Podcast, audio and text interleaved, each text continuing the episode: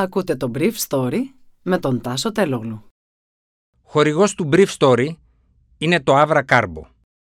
Avra Carbo, το ανθρακούχο φυσικό μεταλλικό νερό για να απογειώσεις κάθε στιγμή. Καλημέρα σας. Σήμερα είναι Τετάρτη 1η Δεκεμβρίου 2021. Καλό σας μήνα. Ήθελα να μοιραστώ μαζί σας αυτά τα θέματα που μου έκανε εντύπωση.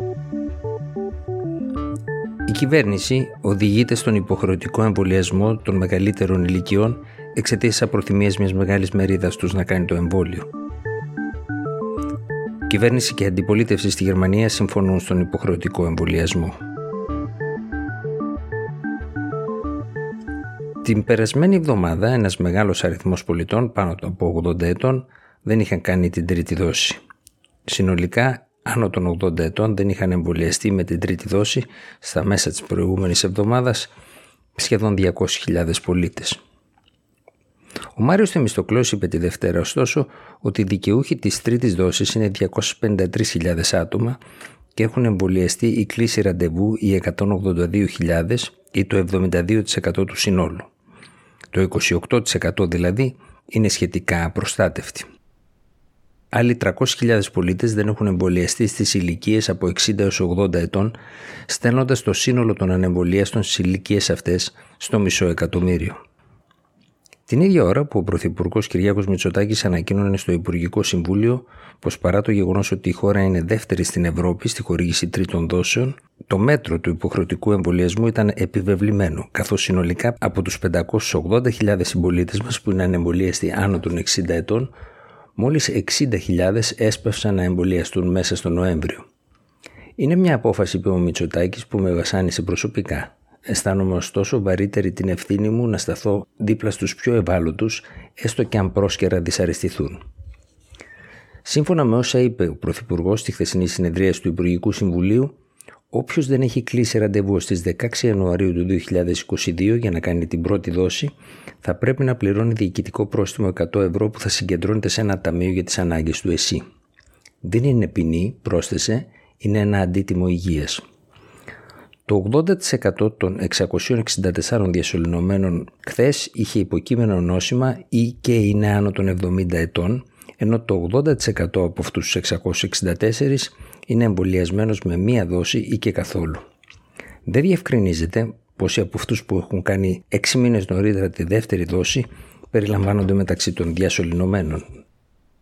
Η κυβέρνηση φαίνεται ότι θα φέρει άμεσα διάταξη για τη λήξη του εμβολιαστικού πιστοποιητικού μετά το εξάμεινο, όπως άλλωστε έχει προτείνει στην Ευρωπαϊκή Ένωση. Χθες, ο επικεφαλής του ΣΥΡΙΖΑ, Αλέξης Τσίπρας, είπε μετά τη συνάντησή του με τον πρόεδρο της ΠΟΕΔΗΝ ότι το μέτρο θα φέρει αντίθετα αποτελέσματα από αυτά που επιδιώκει η κυβέρνηση. Την ίδια ώρα στο Βερολίνο, κυβέρνηση και αντιπολίτευση συμφώνησαν σε ένα νέο πακέτο μέτρων. Η υπηρεσιακή πρωθυπουργός Άγγελα Μέρκελ, οι πρωθυπουργοί των κρατηδίων και ο μελλοντικός πρωθυπουργός Όλαφ Σόλτς συμφώνησαν ότι αύριο Πέμπτη θα ανακοινώσουν πιο έντονα περιοριστικά μέτρα. Ανάμεσά τους περιλαμβάνεται και η απόφαση να εμβολιαστούν υποχρεωτικά ομάδες του πληθυσμού. Είχε προηγηθεί μια τρίωρη σύσκεψη που έγινε δυνατή χάρη στο πράσινο φως που έδωσε χθες το Ομοσπονδιακό Συνταγματικό Δικαστήριο.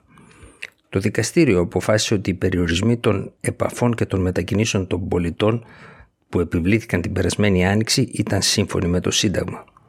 Το ίδιο, είπε το δικαστήριο, ισχύει και για το κλείσιμο των σχολείων. Μόνο αυτά τα μέτρα θα μπορούσαν να κρατήσουν όρθιο το σύστημα υγείας, αποφάσισαν οι δικαστές στην Καλσρούη. Αμέσως μετά, ο συμπρόεδρος των Πρασίνων, ο Ρολαντ Χάμπεκ, είπε στο Γερμανικό Πρακτορείο Ειδήσεων ότι φυσικά ο γενικός υποχρεωτικός εμβολιασμός παρεμβαίνει εκτεταμένα στην ελευθερία του κάθε πολίτη, αλλά προστατεύει τη ζωή και σε τελευταία ανάλυση την ελευθερία της κοινωνίας. Η γερμανική κυβέρνηση θέλει την Πέμπτη να βάλει στο παιχνίδι των εμβολιασμών οδοντίατρου, φαρμακοποιούς και κτηνίατρους, ώστε να μπορέσει η χώρα να φτάσει στα 30 εκατομμύρια εμβολιασμών ως τα Χριστούγεννα.